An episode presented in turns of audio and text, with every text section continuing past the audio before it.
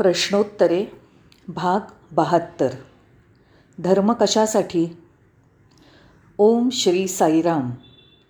प्रश्नोत्तराच्या या सत्रात तुमचं स्वागत असो.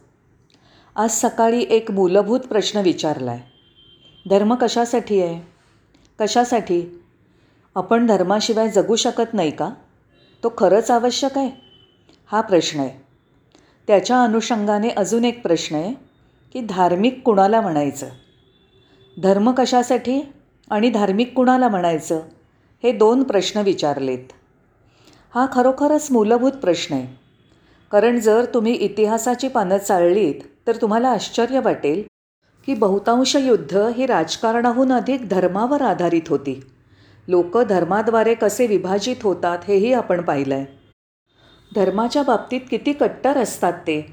अक्षरशः धर्मवेडे असतात.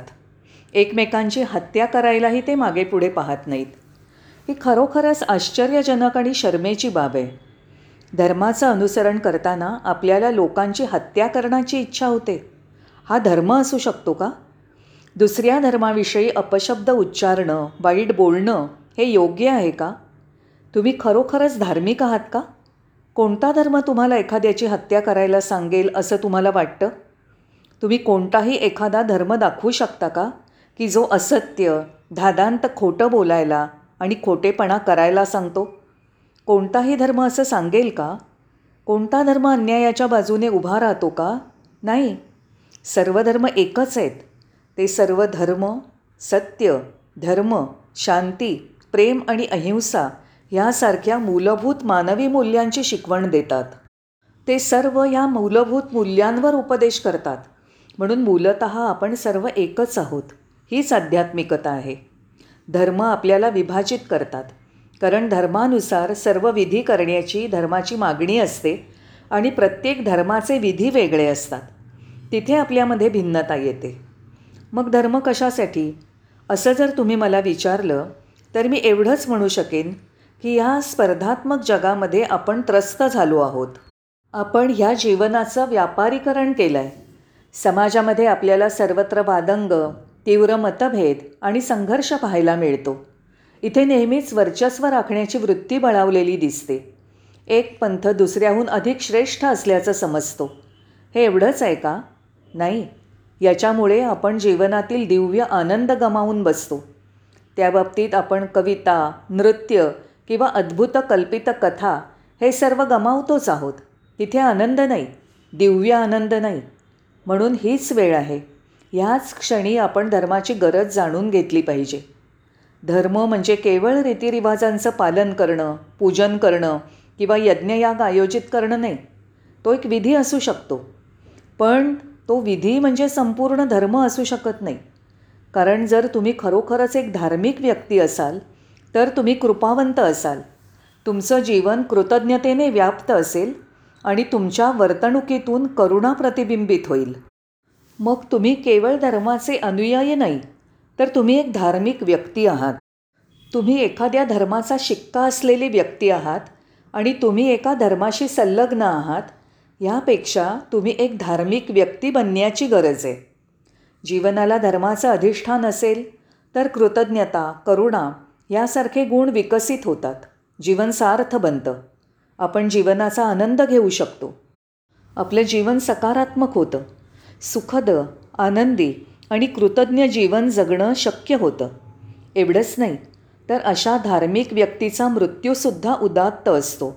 हे अनेकांच्या बाबतीत खरोखर घडलं आहे तुमचा अहंकार कदाचित तुम्ही एका विशिष्ट धर्माचे आहात असा दावा करायला सांगेल. मी हिंदू आहे मी मुस्लिम आहे मी ख्रिश्चन आहे मी बौद्ध आहे. इत्यादी हा अहंकाराचा दावा आहे. पण हे योग्य प्रोत्साहन नाही योग्य कथन नाही. मग धर्म म्हणजे काय?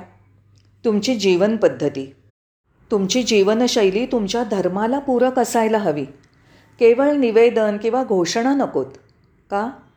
सर्व दिव्य गुरूंचं महापुरुषांचं अवलोकन करा. त्यांच्या जीवनाचं निरीक्षण करा. ख्रिस्त बुद्ध महावीर आदिशंकराचार्य गुरु नानक हे सर्व उदात्त पुरुष आहेत. त्यांचं निरीक्षण करा. ते केवळ धर्मात्मे नाहीत हे तुमच्या लक्षात येईल. धर्मशील म्हणजे काय आणि कसं बनायचं हे ते सांगतात. दुसऱ्या शब्दात सांगायचं तर ते धार्मिकतेची प्रतीकं आहेत. एखाद्या विशिष्ट धर्माशी संलग्न असा निव्वळ शिक्का मारून घेतलेले महापुरुष नव्हेत. आपण व्यापारीकरणापासून स्वतःला दूर ठेवलं पाहिजे. स्पर्धात्मक जग आणि गळे कापू स्पर्धेपासून स्वतःला थोडंसं दूर ठेवायला हवं. जीवनातील मतभेद वादविवाद षडयंत्र आणि संघर्ष याच्या पलीकडे स्वतःला विकसित करायला हवं.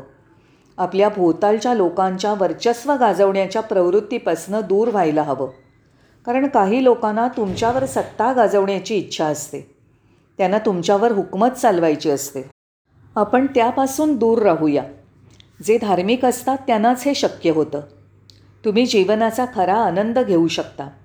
तुम्हाला खरा आनंद दिव्य आनंद अद्भुत अनुभव तसंच जीवनाचा शोध.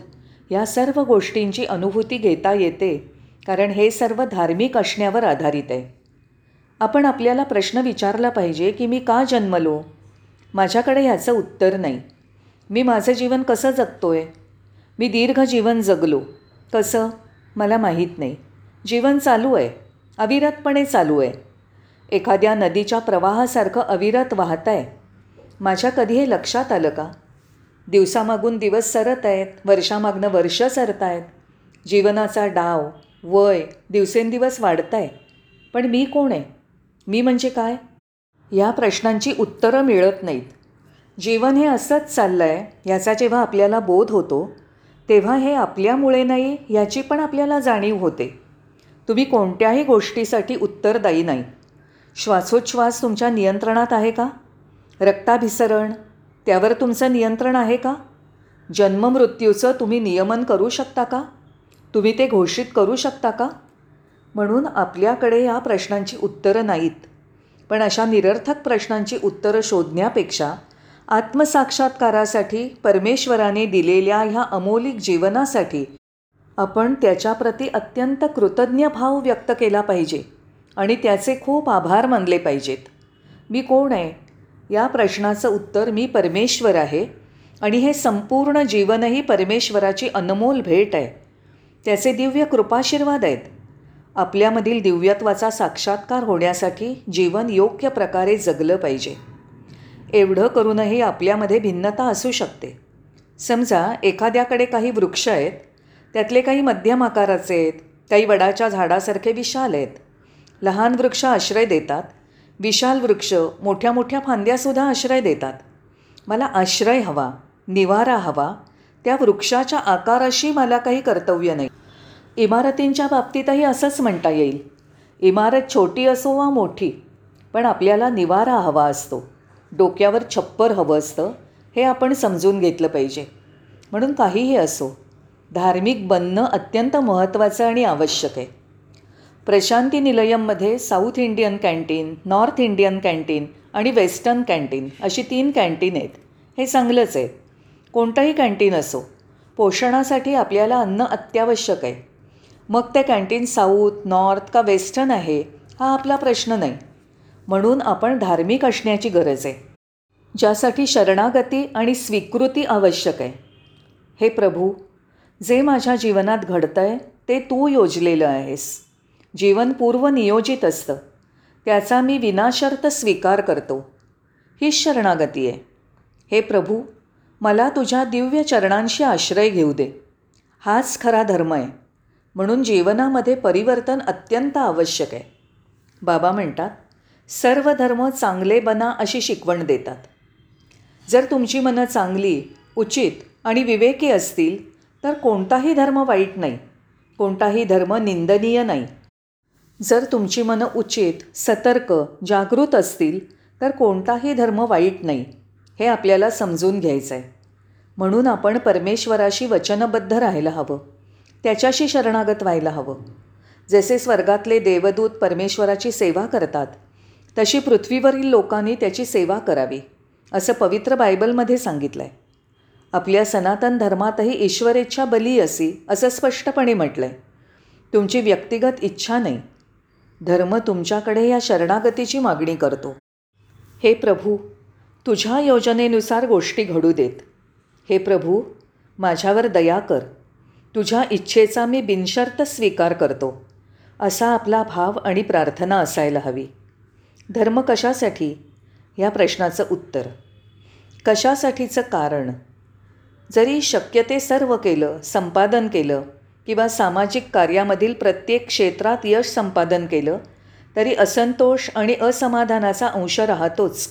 काहीतरी त्रुटी किंवा अंतरात रिक्ततेची भावना राहतेच.